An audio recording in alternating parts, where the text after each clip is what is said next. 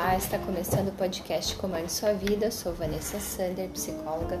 Meu objetivo aqui é abordar a psicologia de uma forma dinâmica, compartilhando conteúdos, reflexões e ferramentas que já foram úteis para mim e que são úteis para os meus clientes e podem ajudar você nesse processo de individuação e de um amadurecimento saudável.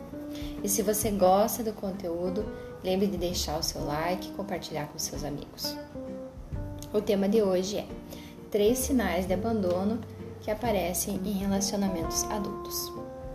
Experiências de abandono podem ser criadas na infância em situações como se perder num parque de diversões ou vivenciar experiências de medo com pais alcoolistas ou situações de abuso, por exemplo.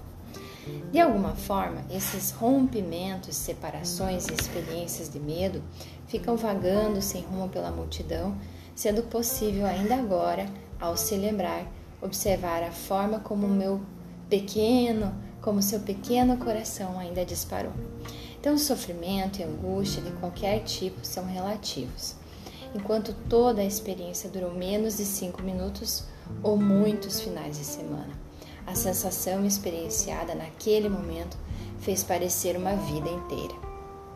Independente do tempo, você pode sentir em dada situação esse mesmo sentimento novamente. O medo de abandono, ainda que em um único incidente, é apenas um exemplo das vezes em que pode experimentar na vida adulta a ansiedade por ser deixado. Do ponto de vista psicológico, o abandono pode criar sentimentos crônicos de medo, ansiedade, desconexão e rejeição. O abandono não é um transtorno de saúde mental autônomo por si só, mas pode ser considerado parte de um transtorno de ansiedade.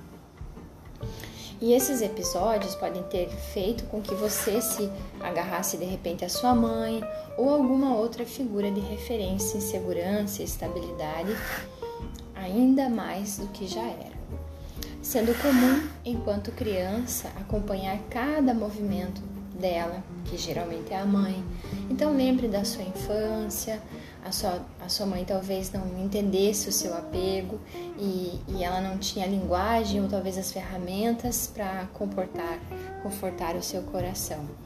Naturalmente, existiam momentos em que a sua mãe precisava de privacidade, havia também momentos em que ela passava tempo com os amigos ou outros adultos, ou no trabalho. Enquanto essas coisas são normais para você, parecia a mesma situação de ser deixada de novo e de novo. Então não é incomum que tenha guardado muitos desses sentimentos para você, engolido choro ou sempre se esforçando mais para buscar a aprovação da mãe e ganhar a sua atenção. Já na idade adulta, os problemas de abandono eles podem se manifestar de muitas maneiras diferentes, dependendo da sua personalidade, do sistema familiar e das suas experiências únicas de vida. À medida que envelhece, as suas feridas de abandono aparecem em amizades, em conexões românticas, no trabalho, sendo comum oscilar entre, entre esses padrões de comportamento que eu vou mencionar aqui necessidade de agradar. Então, problemas de abandono podem aparecer com pessoas agradáveis, onde você prioriza as necessidades de todos acima das suas e parece que todo o trabalho do relacionamento está em você.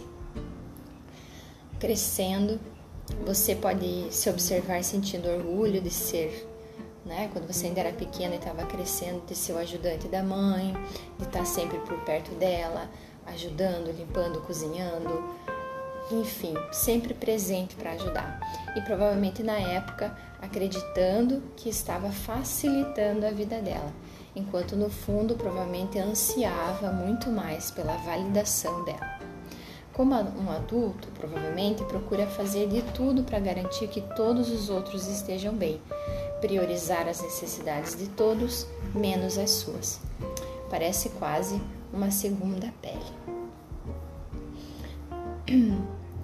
Namoro porta giratória também é uma das características aí que a gente vai conversar agora.